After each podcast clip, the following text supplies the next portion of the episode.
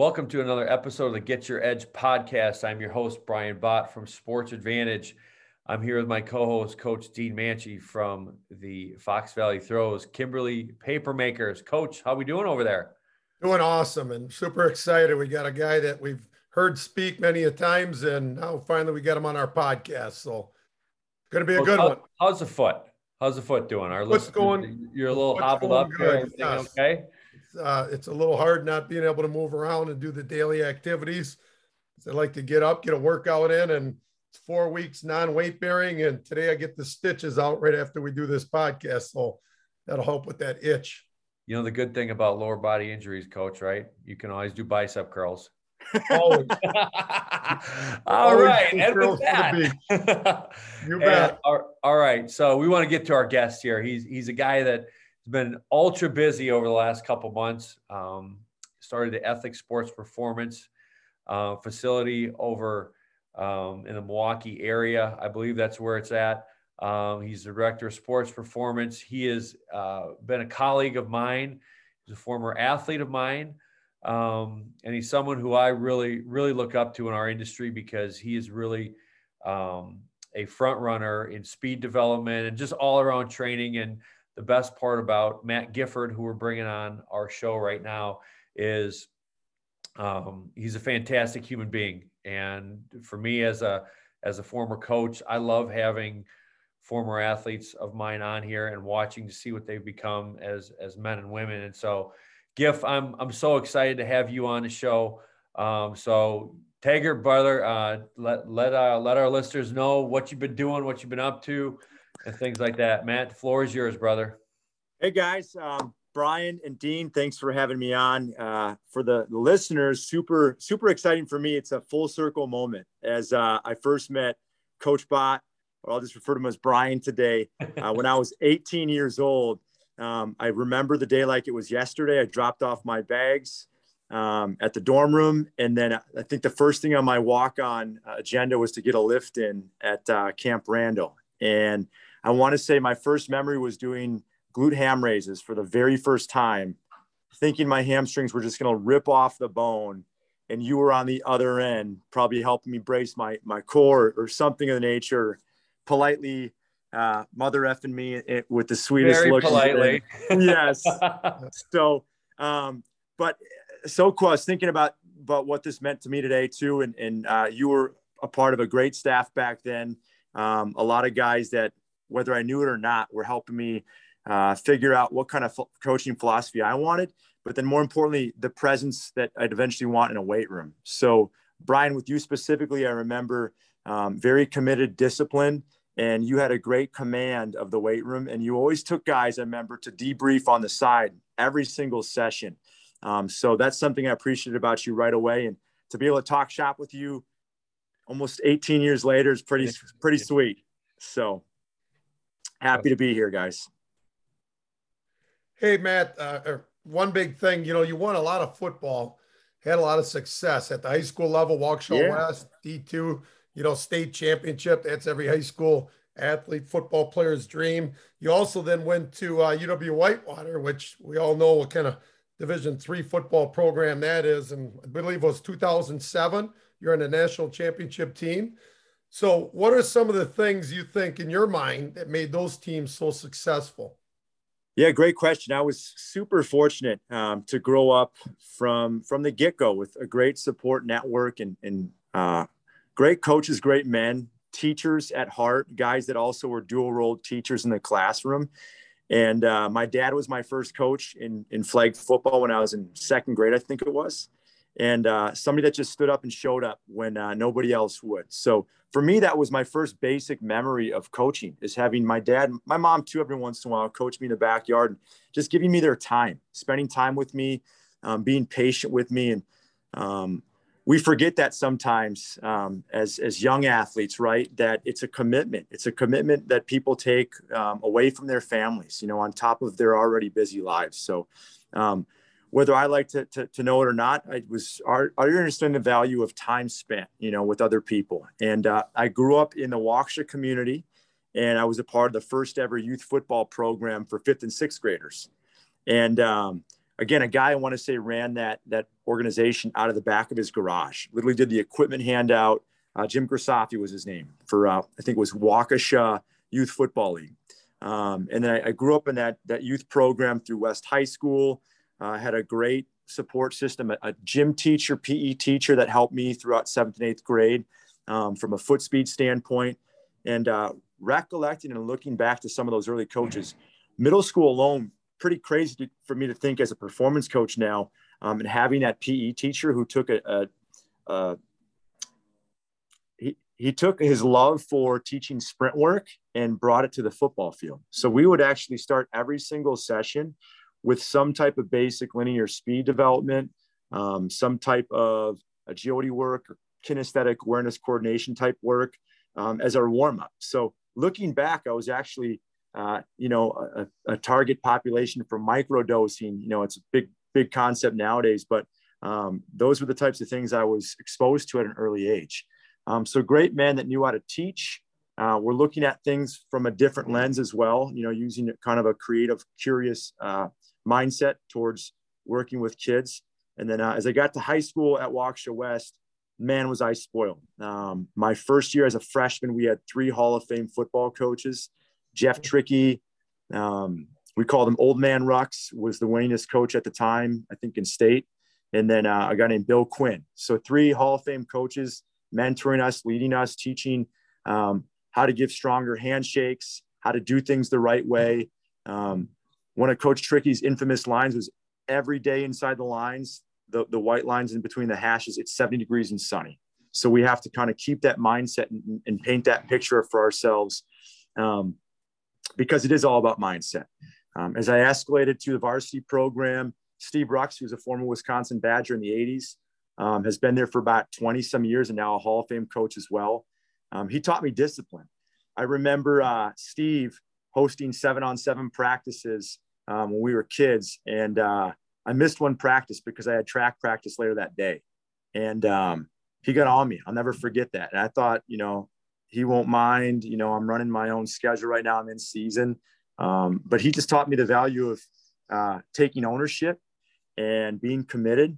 I'll never forget him calling my parents' phone one morning at about 6 15 a.m. just to make sure I was up out of bed, you know, on my way the next week. Um, so those little things always stuck with me. And uh, again, like I said earlier, I was so lucky to have guys that were dual role teachers and coaches. So they understood how to be patient with kids. They understood gray area, um, how to manipulate certain variables. They understood human behavior at large. Um, and, and I was so spoiled and lucky. And uh, I would say guys that led truly um, from the heart and knew how to coach and teach. Um, but we were committed. They ran a great youth program from a strength conditioning standpoint that started kids off in, in seventh and eighth grade. Um, so I was seeing through their eyes the under, the the value of the youth program and, and youth models. And uh, I think Steve and the West staff has always done a great job of being on the same page from a communication standpoint um, with the people below them and beneath them. And that has rubbed off on me as well.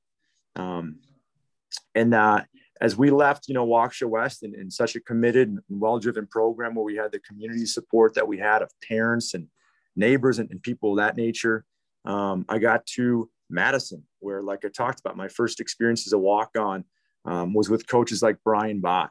And uh, um, I remember my receivers coach at the time, a guy named Henry Mason, had coached Lee Evans, Chris Chambers, multiple guys. And um, I'll never forget my very first meeting in that classroom with some of the wide receivers. And uh, Henry politely put it to us.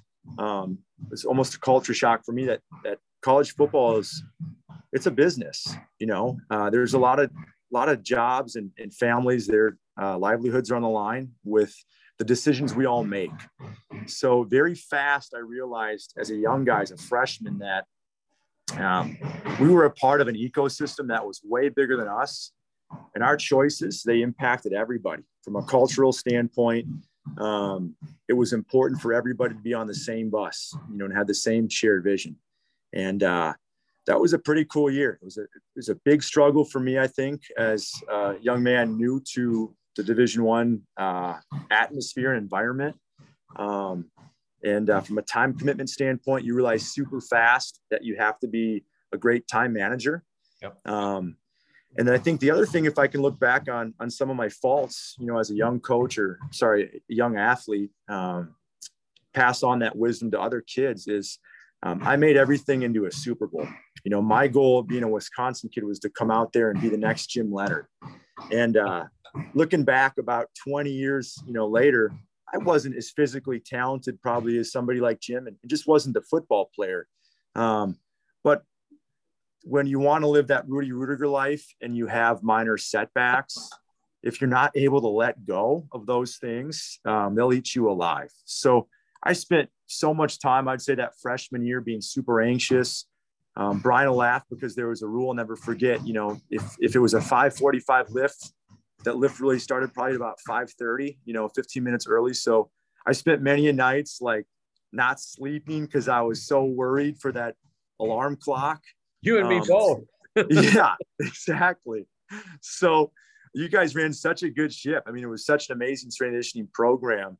Um, very competitive, very diligent, very committed, precise, I would say. Um, but the big thing for me is, you know, we hear so much about uh, the, the intangible things, being committed, being disciplined. Yes, those things are great, but you have to find middle ground in your life. And uh, I wasn't able to do that. I wasn't able to be patient with myself. I put too much pressure on myself. And, uh, you know, pressure will make us or break us. Um, and unfortunately, I wouldn't say it broke me, but I wish I would have handled that year a little bit differently. I would have would have taken more of a long game approach, and uh, but an amazing experience nonetheless. And um, I decided to transfer out to Whitewater, and uh, spent the next three years there with, with uh, great teammates, and we were able to win a national championship game. But um, looking back on my college career, learned a lot of lessons. But as a coach now, I was so fortunate because um, I was able to be a part of, I think it was almost four different staffs. We had uh, Bielema, or uh, excuse me, Alvarez. His last his last season, I was part of that staff, and from him I learned um, how to how to manage. You know, I didn't I didn't see Barry, if you can recollect, recollect too, Brian, coach too much, right. but he put a lot of trust in his assistants and he put the right people in the right places, um, and he was able to back away and he probably understood from a big game approach all these different people fit together. Um, and again, his his mark maybe on Wisconsin athletics at large is being awesome from a booster standpoint, from bringing people in and bringing the right people in to grow that business at large. Um, he uh, he obviously retired and let uh, Brett take over or signed Brett to take over. And uh, Brett, I remember my short time with him was very much so a player's coach. He uh, was a guy that knew how to talk to every demographic and every population. People also respected him because he um, played in his own right. He had a walk on success story at Iowa. And uh, he was a big personality, knew how to recruit. Um, as I got to Whitewater, again, I think uh, Bob Berezowitz was already a legend. He was on his last his last season as well when I was a redshirt freshman at Whitewater. Um, was somebody that, man, 20 years later, I still see it. He is beloved by all of his former players. And uh, he really gets the community. He really gets the brotherhood. Um, I see him commenting on Facebook every once in a while. He's just invested in people's lives for the good. And that was a great takeaway for me, um, you know, that I still, you know, get to see and watch from afar. And then uh, when he left, Lance Leipold took over, who is now arguably one of the top 25 coaches, you know, some are saying top 50 of all time. And Lance, I remember my first year you know, came in, you know, with with the whip and uh, ran a really tight ship. You know, wanted to come in that way from a leadership standpoint, um, so we could eventually draw back the reins a little bit as as he moved through his career at Whitewater. Um, but I'll never forget. He said to us, "We're going to take more reps than any other team in the country," and I shit you not, I guarantee we did. I mean, I'm talking about my my. Uh, I felt like I had shin splints in my femurs after about two weeks of practicing in fall camp, and uh, it was insane. But uh, what do we say? Uh, I'll paraphrase that line. Um, repetition is, is the mother of learning or mother of practice. Um, hopefully I didn't screw that up, but we took so many reps and uh, it was that mentality that we're going to outwork people, um, which, you know, maybe now with fatigue and load management, we're backing away from that.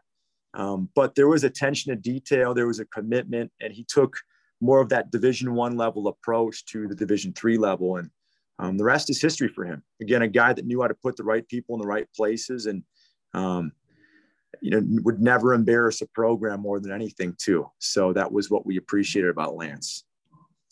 That's awesome, Giff. I mean, just there's a lot of who's who in college football. Yeah, yeah, it's, you know it's I mean? incredible for me. That's awesome. You know, even looking back as a walk on, the guys that I got to share that that locker room with, yeah, doing some amazing things. You know, like a couple of guys you're training right now, Joe Thomas, Ben Strickland, some of those guys, quality men, amazing, amazing athletes and legends. You know, yeah. it's it's nuts to think about it. Yeah, I know. It, you, you kind of got to pinch yourself every now and then. You know, things like that. So yep. going through that Giff, when when do you think like you decided that being a performance coach was something you want to do? I mean, a lot of guys, you know, especially from a from a male perspective, right? They go through the sport they play. Oh yeah. They want to coach the sport. You know what I mean? And I know yep. like from my perspective, like the recruiting part of it was the thing I didn't want to do. Like I, I just didn't want to do that. What I wanted to work with athletes. But when like for you, was it something like, hey, I'm really into this. I'm really into the development of the athletes, you know, because I think I, I feel you and I both believe not only from a physical standpoint, but from a mental and a holistic standpoint, how you develop young men and women. When do you think that that kind of that switch flip for you and you're kind of like, this is what I want to do? Yeah, I, I had a couple aha moments. So grew up was is one of those young young persons that was obsessed with sports and statistics. Um, and in the 96 Olympic Games, I got to watch uh, Donovan Bailey break the 100 meter dash world record, and then um, Michael Johnson break the 200 meter dash world record. So it was, uh, I mean, speed was obviously the premise that summer, and um, it was being marketed. They even did a match race later that summer with uh, Bailey and Johnson in a 150 meter race. Then Johnson so, fake a hamstring injury. Yeah, he, that's it. Yep. it was on NBC. Yep. Um, and uh, so looking back on that, you know, I, I loved uh, football, loved Sterling Sharpe and playing wide receiver as a young football guy. And um, I remember, you know, just as a young guy, probably nine, 10 years old, the electricity, the energy, um, that was really unique. You know, their bodies were like machines. And I, you know, maybe it's one of the things that's uh, captivated me on sprint speed. You can just, it's something you can see, right? There's a clear cut winner usually. And, uh, for me, it was also aggressive in nature, right? A lot of guys were pimp walking up and down the line, you know, showboat and puffing their chest out. So um, I'll never forget that race and that series. And that kind of started kind of like, oh, wow, the sprinting thing is pretty unique and pretty cool. And uh, I didn't realize my parents were my parents and I didn't have those genetics. So that would severely, severely limit me in my pursuit to being a world record holder. Um, but I started researching. So um, again, lucky to be in that era where the dial-up internet became available, you know, to households in 98, 99.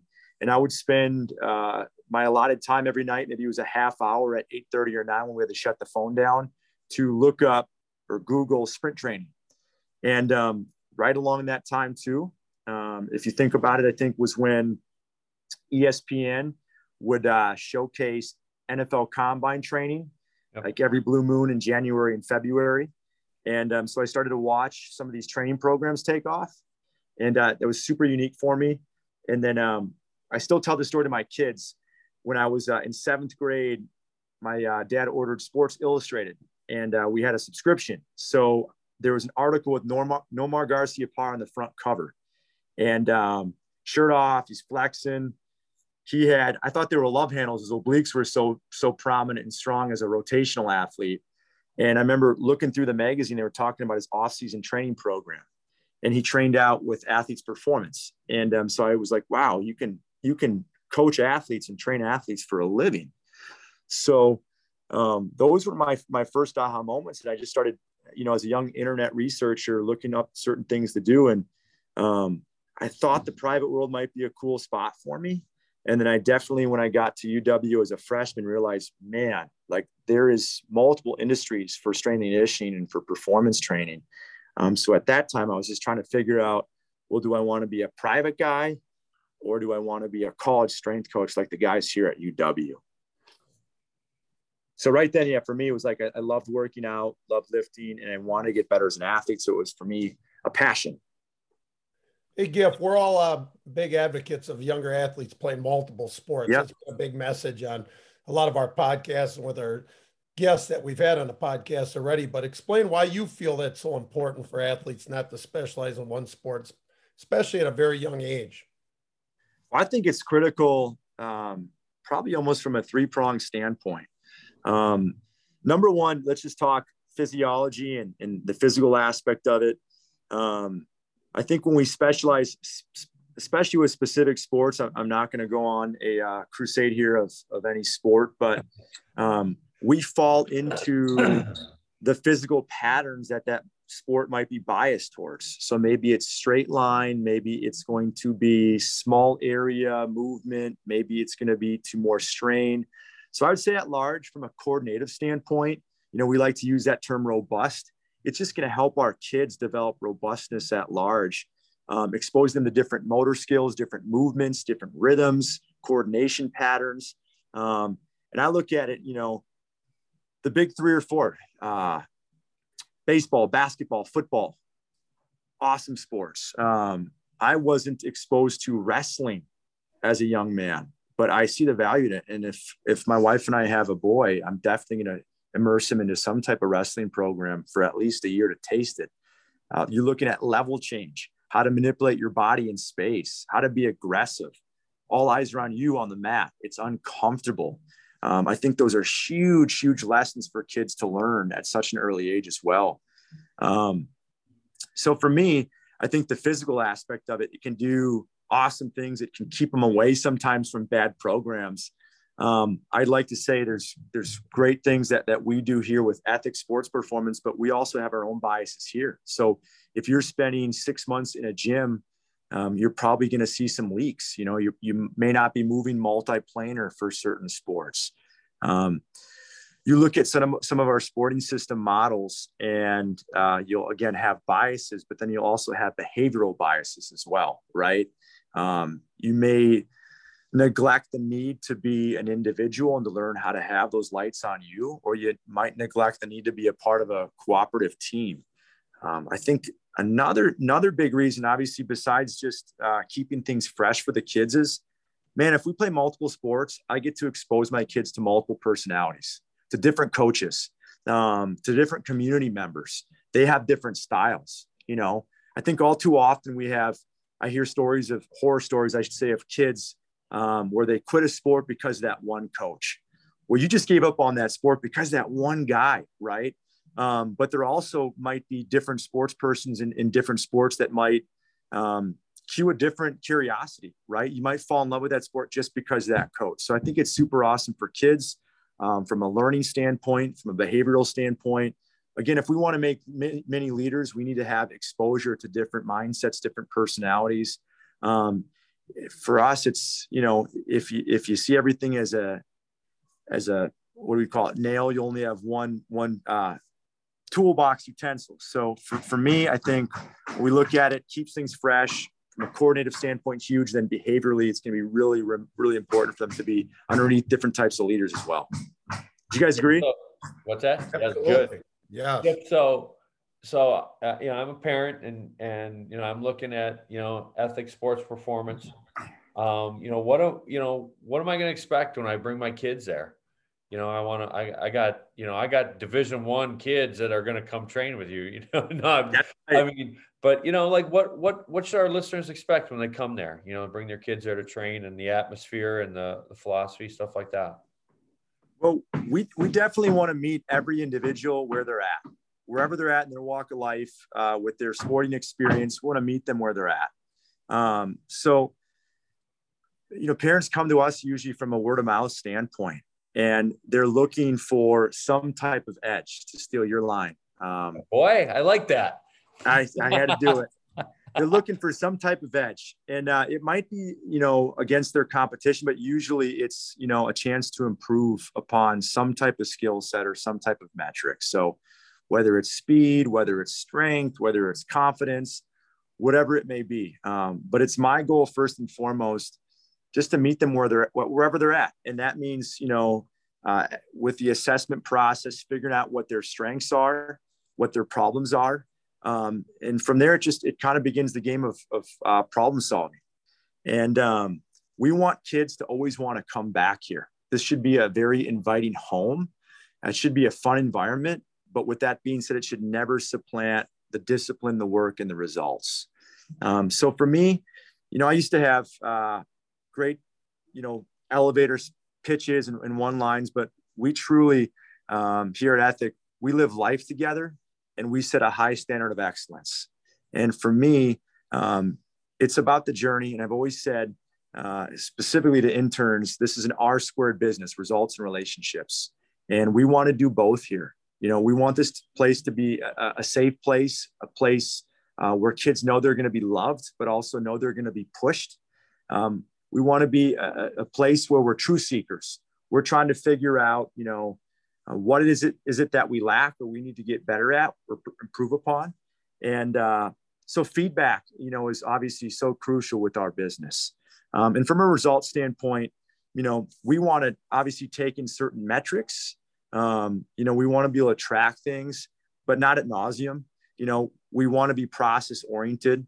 And uh, I think the big thing that I always talk about with parents is my job isn't to make your kid two or three tenths faster. It's first and foremost to teach your son or daughter, um, whether it be a technical model, whether it be, um, you know, certain foundational movements and, and foundational concepts. That's my goal first and foremost. If you can commit, you're going to see some results. Um, so I'm very adamant, you know, that that uh, this needs to be a consistent spot for children and, and for adults at large. Um, but I also, you know, to be honest with you, as an insurance policy, there's always going to be a level of uncertainty, right? We don't know where this journey is going to take, you know, both parties. Um, but what we do know is if uh, you hit certain metrics and you're consistent, good things will happen.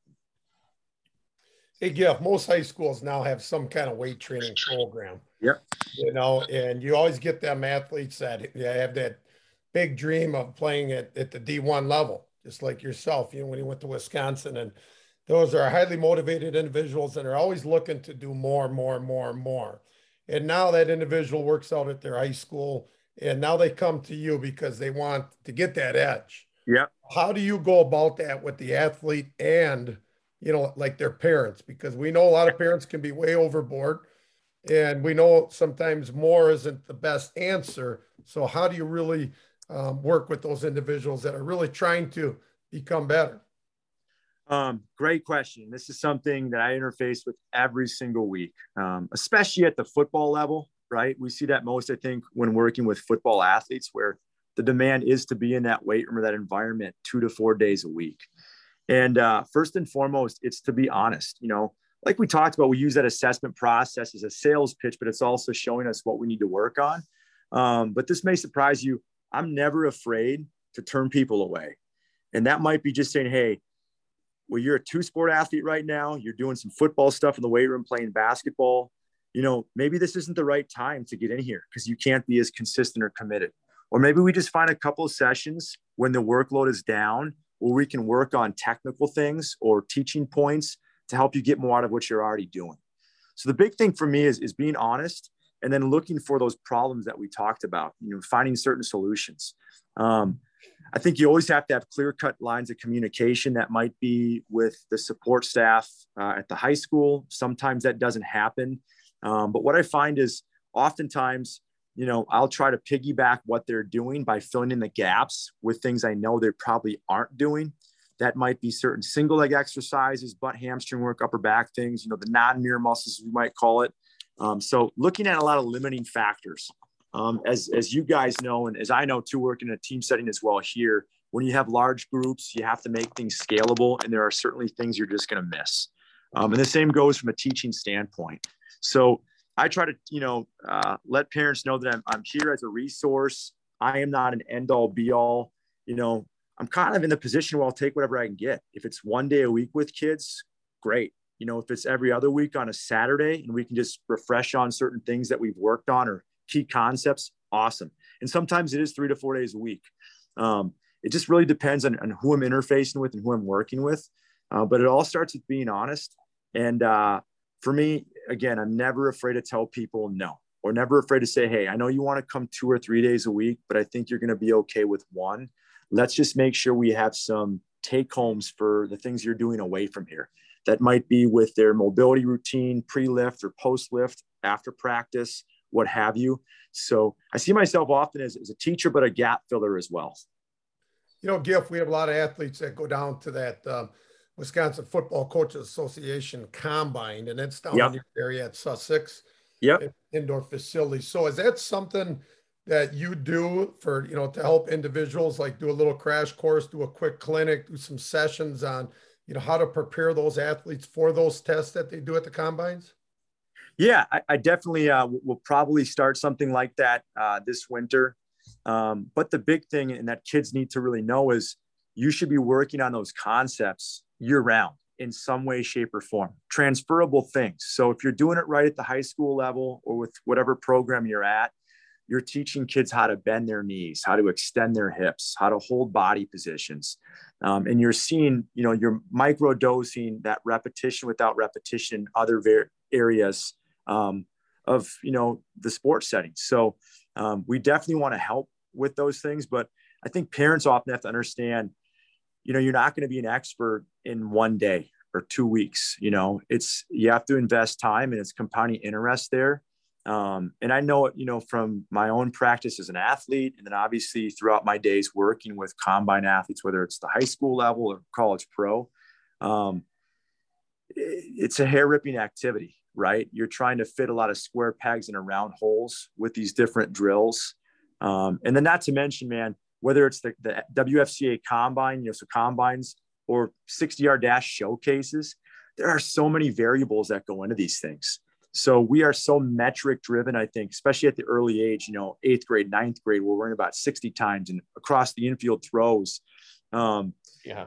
It might be a different surface everywhere you're working. It might be a different timing system. I've seen kids cheat systems. So it's incredible you know, oftentimes with the assessment process, when I'm taking metrics and marks, I tell families, I don't even trust my own watch. So I can't trust somebody else's in some other time system. When I think too with those combines too, Giff, I think you hit on the head. Like there's no, you know, substantial, like this is what we're going to run on. This, you know, we're going to do it all right. indoors. You know, we're going to run on turf. I mean, we have, you know, uh, just like you do with baseball players and softball players and doing all, you know, and those are kind of the bigger ones because they're all over the country right now. Right. And, you know, you, will get kids that'll come back and, oh, we ran in the outfield grass. And well, this, you know, this other group ran in the turf. Well, we know that one time is probably going to be faster than the other one. Totally. You know? And, and you're talking about, you know, some of these kids, and we've trained some of the same kids, you know, you're talking about the possibility to make millions of dollars based on that time. Oh my know? God. And, and, you know, you're, you're doing it with a 17 year old kid versus a 22 year old man at, at, in Indianapolis, you know, but these, these high school kids that have the opportunity to get drafted out of high school and you're running them in the dirt infield. I mean, it's like, we're not doing these kids any favors by not, you know, standardizing any of that stuff. No, I, I think that's a, that's an absolutely great point. Um, you wish there was some type of accreditation process or some type of global leader that people had to check off that box or be a right. part of to get these things done. And, you know, we've seen it for years, you know, you, especially at the college level, Brian, and, and maybe Dean, your kids were doing this, the rivals camps, for instance, man, you can have a thousand kids show up at 250 bucks a pop. I think parents need to know they're, they're moneymaker events for the most part.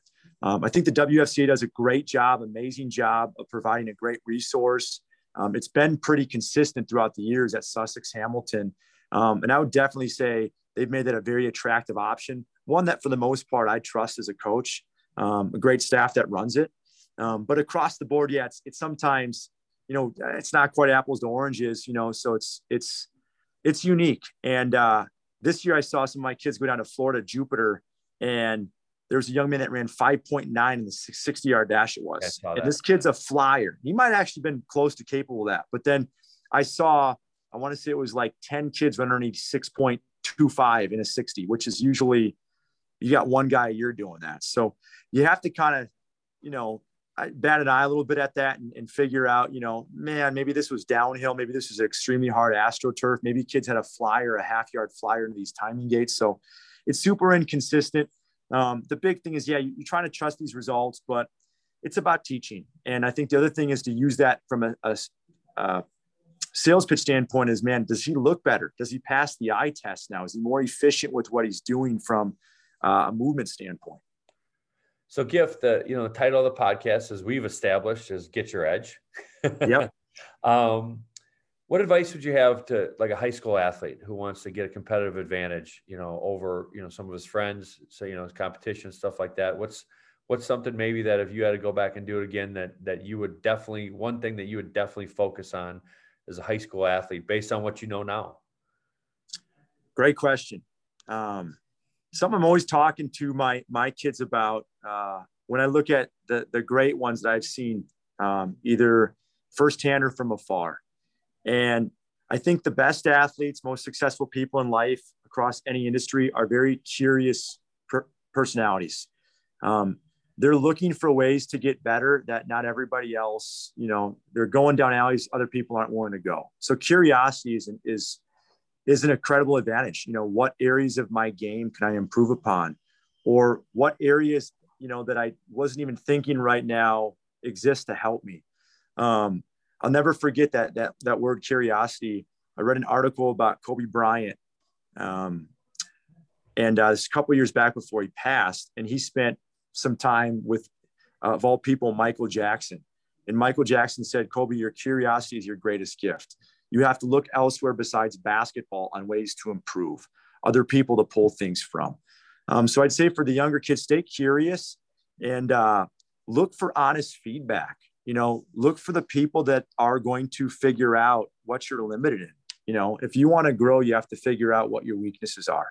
Um, and then the other thing is it's consistency. I think there's levels of consistency. And um, some of the most consistent kids i work with they still got to grow in that category you know? So you're always looking for different things and different layers to peel back from a consistency and discipline standpoint. And uh, consistency is not a a two hour a week thing. You know, it's a it's a 24 seven thing. And um, I say uh, it's it's consistent with the littlest of things because that's going to reflect on the bigger things. So whether it's eating right, whether it's sleeping at night, uh, those things are obviously huge. Um, you know, uh, the easy things are really easy to do, and they're also really easy not to do. So for me, um, it always comes back to that people say they want to do it, but their actions might tell us otherwise. So being consistent, investing time in the areas that are not as glitzy and glamorous, maybe as an athlete in the performance world, that's mobility work. Um, maybe that's staying away from from the wrong things. Um, but those are really big. And I think uh, we all have to have mentors in this life and people we look up to. So figure out who's great in your field and why they're great and try to pattern yourself off off of them. That's great because I got two of them right here. nice. hey, we got a lot of uh, strength coaches that you know are listening to the podcast, and one of the big things that they always get when we start talking about program design is you'll have lots of different multiple sport athletes in the weight yeah. at one time and different sport teams and you know, everybody seems to want, you know, a specific program for soccer and volleyball and softball and, and football, et cetera. So, you know, what, what advice would you give for those sport coaches that are dealing with that situation? Cause I know that's a question that's brought up to me a lot. And yeah, as far as training and a lot of, I know parents think, you know, Hey, my kid just plays baseball. You know, he needs a baseball specific oh, yeah. workout program. So, uh, just kind of explain some of those things that we just talked about there. Well, you know, I come from the of there's there's nothing more sports specific, obviously, than playing that sport itself or that activity itself. So, um, even if you're a, a sprinter, right, you can't run a hundred meter dash with seven different opponents every single day of every single week. So, um, for me, it's again figuring out how to make your environment scalable but then understanding too the, the, the need to specialize is dictated by training age. Um, and i would say you know their level of eliteness you know the way the way you train obviously an nfl wide receiver like alex erickson who brian and i have worked with is going to be a lot different than the way we train that same kid when he's 12 years old. And uh, i think um, the the classic name we'd all you know have looked up to or read some of the stuff uh, Bondarchuk talks about um, specialized training or specific tasks and then general training at a young age you know, there's so much carryover with your basic things. Um, but it's all how you sell it, you know, to certain kids. If you can sell it correctly, you know, why is a split squat important for a softball athlete or soccer athlete, you know? Um, so you have to be able to sell it. But I think when I give some of my elevator pitches to, to parents, coaches, and athletes, if you look at field sport, court sport athletes, there's a few simple concepts that transfer to all these different sports. And we have to, if you think within space, be able to bend the knees to absorb force, to level change, to cut. We have to be able to extend the hips to produce force, to sprint, jump, uh, maneuver ourselves into opponent or away from opponent. We have to be able to absorb force or uh, how I should say that, uh, resist force, right? Stabilize. Then we might need to rotate. Um, we might need to push and pull. We might need to carry something every once in a while. And then we might need to turn, disassociate. And then you look at fatigue. We have to do that underneath fatigue at, at different layers of, of a fatigue standpoint. Um, so when you explain it that way, I think using that simple concept and paradigm, you can relate a lot of different sports to it. And uh, again, for us, it's how we sell it. Um, I think the big thing is uh, giving kids a model to chase after, but also then if you're lucky to have athletes from an upper echelon standpoint, um, give your younger kids a window on how they train and they'll realize, wait, I'm, I'm doing some of the same darn things. You know, this looks a lot like that. Well, I think, you know, Buddy Morris, obviously a very, very high profile NFL strength coach for years. Um, one of the things he said was, you know, strength and conditioning at, at its purest form is really just GPP for the body to get ready to play your sport.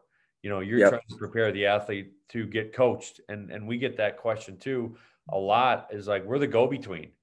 Yeah, you know, we're the go between between you know their development and their sport coach. So, you know, we always tell parents, hey, and, and coaches, hey, we're just trying to give you a better product for next year to work with and develop and mold you know, and I've always gone by the line, you know, what can we do and what can't we do to allow the athletes to do what they do at a high level?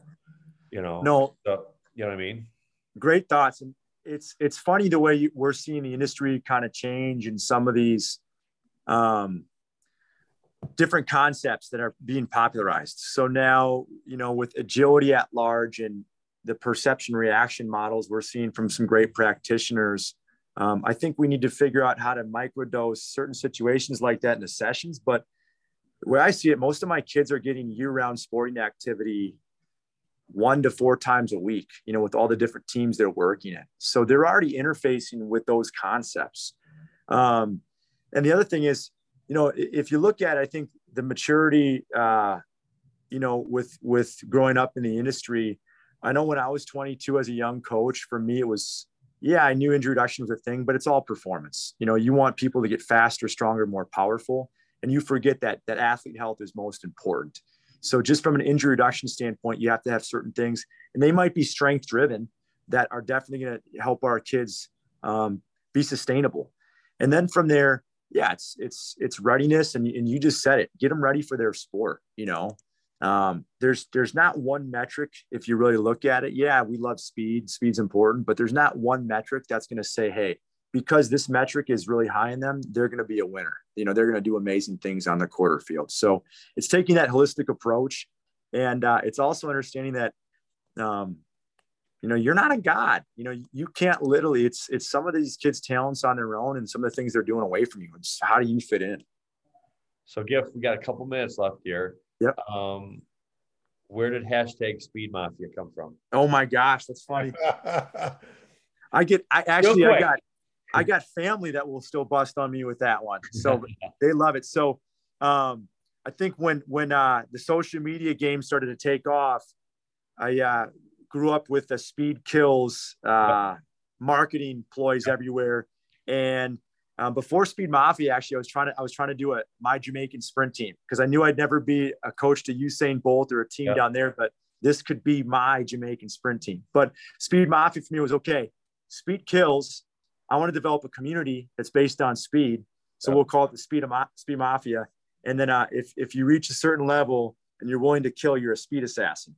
So that's awesome. Corny as heck, but I think when I pay for my daughter's education someday with the apparel line I'm about to start, I'll be the one laughing. There you That's go. Great. There you go. There you go. Well, Giff, it's been been fantastic to have you on. I mean, um, you know, I just as a as a mentor for me now too. It, it's really special to watch guys who uh, are taking our profession to the next level, and you know, hopefully, our relationship continues to grow. Yeah, um, I know Dean feels the same way. You know, you're a leader in our profession. You are a, a, a trendsetter in our state, and the kids that are with you, the kids that are about to be with you, are very blessed because they're going to get a lot more than just a decreased 40 time when they go train with you at Ethic Sports Performance. So, you know, those of you listening will have all of Matt's contact information in our show notes so you can get a hold of him and you know get over there with him and and start getting after it. He's he's one of the best there's no doubt about it. So Giff we appreciate having you on. Dino uh, fox valley throws club starts back up june or uh, january 9th hopefully dean will be off his crutches by then so he can actually coach his kids.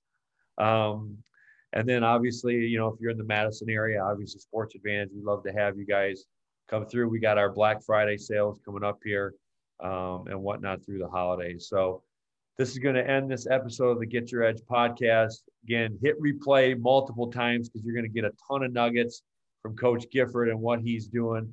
And we will see you next time. Chop it.